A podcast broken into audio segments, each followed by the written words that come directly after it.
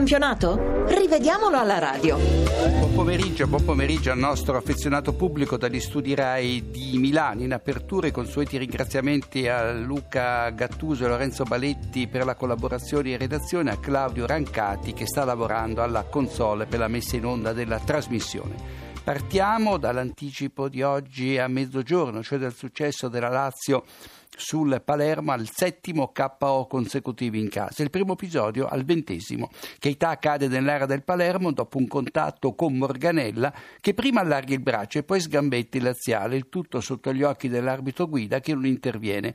L'azione prosegue, Immobile colpisce una clamorosa traversa, ma qui ci stava il rigore per la Lazio. Al trentunesimo la squadra capitolina passa comunque in vantaggio con Milinkovic e Savic, servita a centro area da Bastà, che a sua volta scatta in posizione ampiamente regolare sul passaggio di Felipe Anderson. A un quarto d'ora dal novantesimo protesta il Palermo, ma è nettamente sul pallone l'intervento di Rado che impedisce a Quaison di calciare a rete dentro l'area biancoceleste. Guida fa cenno che non è rigore, giusto così. L'arbitro vede bene anche al minuto 86 quando mostra in rossa Gonzales per fallo da ultimo uomo su Lombardi. Sul lancio di Milinkovic e Savic, Lombardi parte in posizione regolare e Gonzales si aggrappa all'avversario impedendogli di andare a tu per tu con il portiere Posavez. Palermo in 10 negli ultimi minuti. E andiamo al successo dell'Atalanta a Bologna per 2 a 0. Due episodi.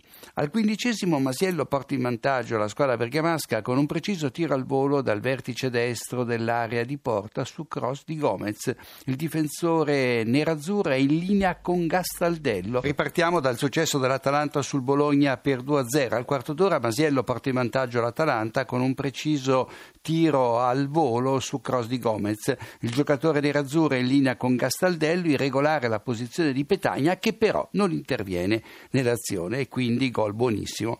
Al 61esimo l'arbitro Mariani si limita ad ammonire Viviani che da dietro a palla lontana sgambetta Gagliardini.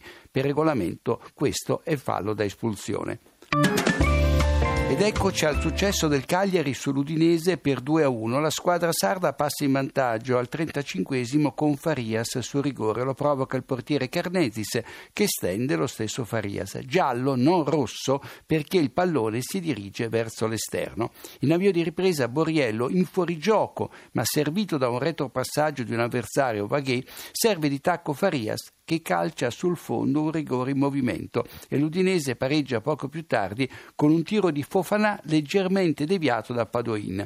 Buoni raddoppio del Cagliari, Isla scatta sulla destra in posizione regolare, manda in gol Sau che si fa trovare dietro la linea del pallone e segna di tacco corsa a Crotone, dove la squadra di casa ha rischiato perfino di perdere con la Sampdoria. Al secondo minuto c'è stato un gol annullato a Falcinelli per un netto fuorigioco all'inizio dell'azione. La punta del Crotone davanti a tutta la difesa blu cerchiata quando scatta sulla tre quarti. Corretta la decisione dell'arbitro Maresca su indicazione dell'assistente Costanzo.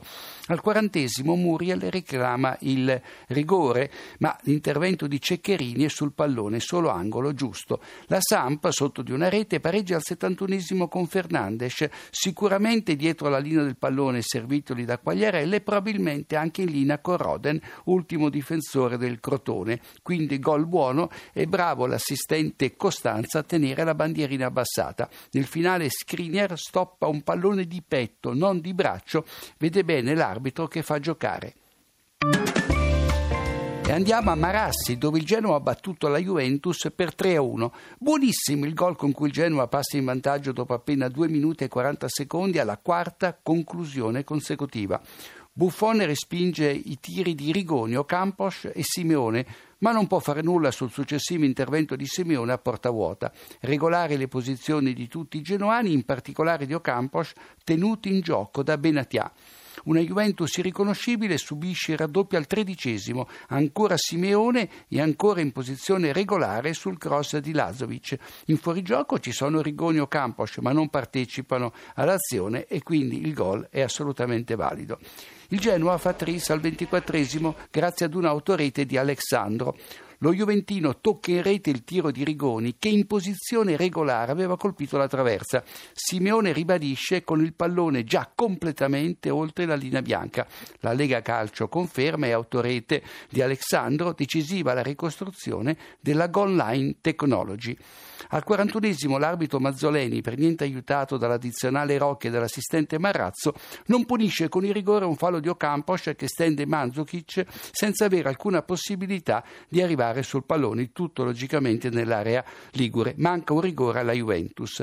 Non c'è fallo invece al 41esimo quando Mandzukic, marcato da Munoz, perde l'equilibrio e cade senza subire fallo dall'avversario che si limita a mettergli una mano sulla spalla. E infine l'ultimo episodio, alla mezz'ora della ripresa, si fa male Dani Alves in modo quantomeno curioso. A centrocampo il brasiliano anticipa Ocampos che invece del pallone calcia la caviglia dell'avversario e curiosamente l'arbitro concede la punizione al Genoa.